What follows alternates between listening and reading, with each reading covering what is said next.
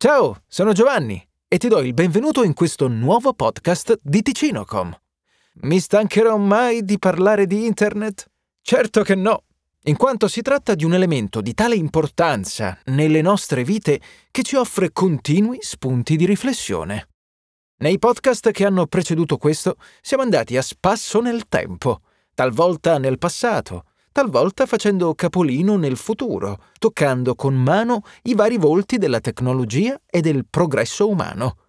Anche il viaggio di oggi comincia nel passato, poiché è necessario guardarsi alle spalle per notare quanta strada abbiamo percorso e se durante il nostro cammino ci siamo avvicinati alla meta che ci eravamo prefissi. Oggi ti voglio parlare di saggezza e autorevolezza, due parole che, oltre a fare rima tra di loro, creano una gerarchia all'interno dei rapporti sociali su Internet. Ma prima di fare questo voglio fare un passo indietro e porti una domanda. Chi prende le tue decisioni? Ogni persona matura e autosufficiente risponderebbe con Io, io prendo le mie decisioni. Ma cosa è io? Il tuo ego è solo la tua mente cosciente? O anche il tuo subconscio? Perché è proprio quest'ultimo che prende la maggior parte delle decisioni. Per spiegarti questo concetto, oggi ti parlerò dello psicologo Robert Cialdini. Il professore di marketing dell'Arizona State University, infatti, è divenuto famoso grazie ai principi che ha identificato negli automatismi mentali. Si tratta di processi inconsci che ci spingono verso determinate decisioni e che vengono sfruttati non solo nella pubblicità, ma che ci condizionano nella vita di tutti i giorni. Non temere, il concetto non è così difficile. Oggi infatti non ti parlerò di tutti e sei i principi, ma di uno di questi, quello che più ci serve per parlare dell'autorità su Internet. Il quarto principio di Cialdini infatti è proprio quello di autorità, e dice che una persona tende a dare maggiore valore a un prodotto, un servizio o un'idea se questi sono condivisi da un personaggio che considera di autorità. Ad esempio, un fervente cristiano tenderà a dare un maggiore valore a una determinata idea se questa viene espressa dal Papa piuttosto che da una persona qualunque. So che può sembrare un po' la scoperta dell'acqua calda, ma in realtà dietro questa affermazione c'è un concetto molto interessante. Se è vero che un qualcosa acquisisce di valore se viene condiviso da una persona di autorità, cos'è che definisce l'autorità di una persona? Infatti, sebbene l'esempio del Papa che ti ho fatto prima sia particolarmente calzante, è erroneo pensare che con autorità si intenda solo una persona che detiene un potere politico.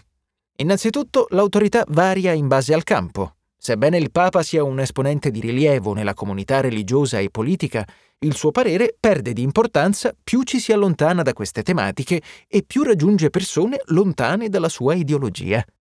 Ad esempio, un ragazzo molto giovane, ateo e particolarmente critico nei confronti dell'istituzione della Chiesa, potrebbe non riconoscere il Papa come una fonte di autorità, mentre lo stesso ragazzo potrebbe dare un enorme valore alle parole pronunciate da altre persone che non ricoprono un ruolo tradizionalmente importante, come ad esempio gli influencer su Internet.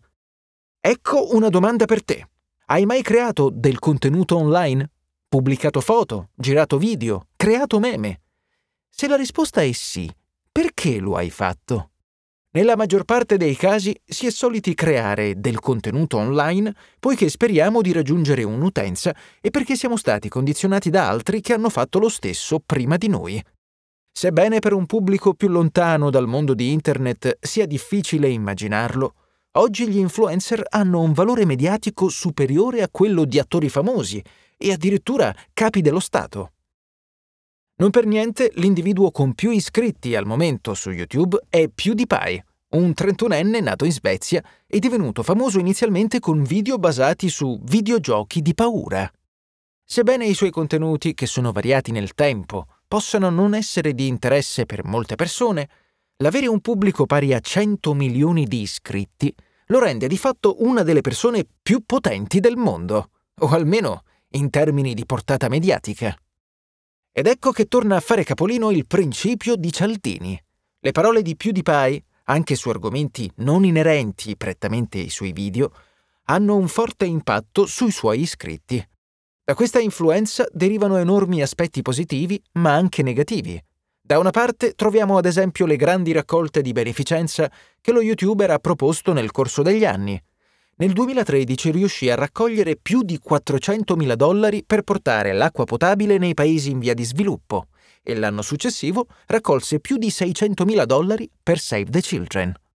Dall'altra ci sono stati numerosi casi in cui il parere di un influencer ha portato ad attacchi di massa da parte della sua utenza ai danni di una o più persone, proprio perché il suo parere venne preso come legge assoluta.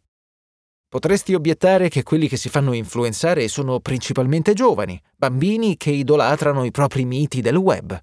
E c'è sicuramente della verità in questo pensiero, ma è innegabile che gli influencer oggi abbiano un'importanza fuori dal comune. Un esempio calzante è stata l'ultima campagna elettorale negli Stati Uniti. L'assenteismo al momento del voto è uno dei problemi principali in ogni paese democratico e uno dei modi per evitarlo è stato quello di coinvolgere influencer così che ricordassero l'impegno ai propri iscritti.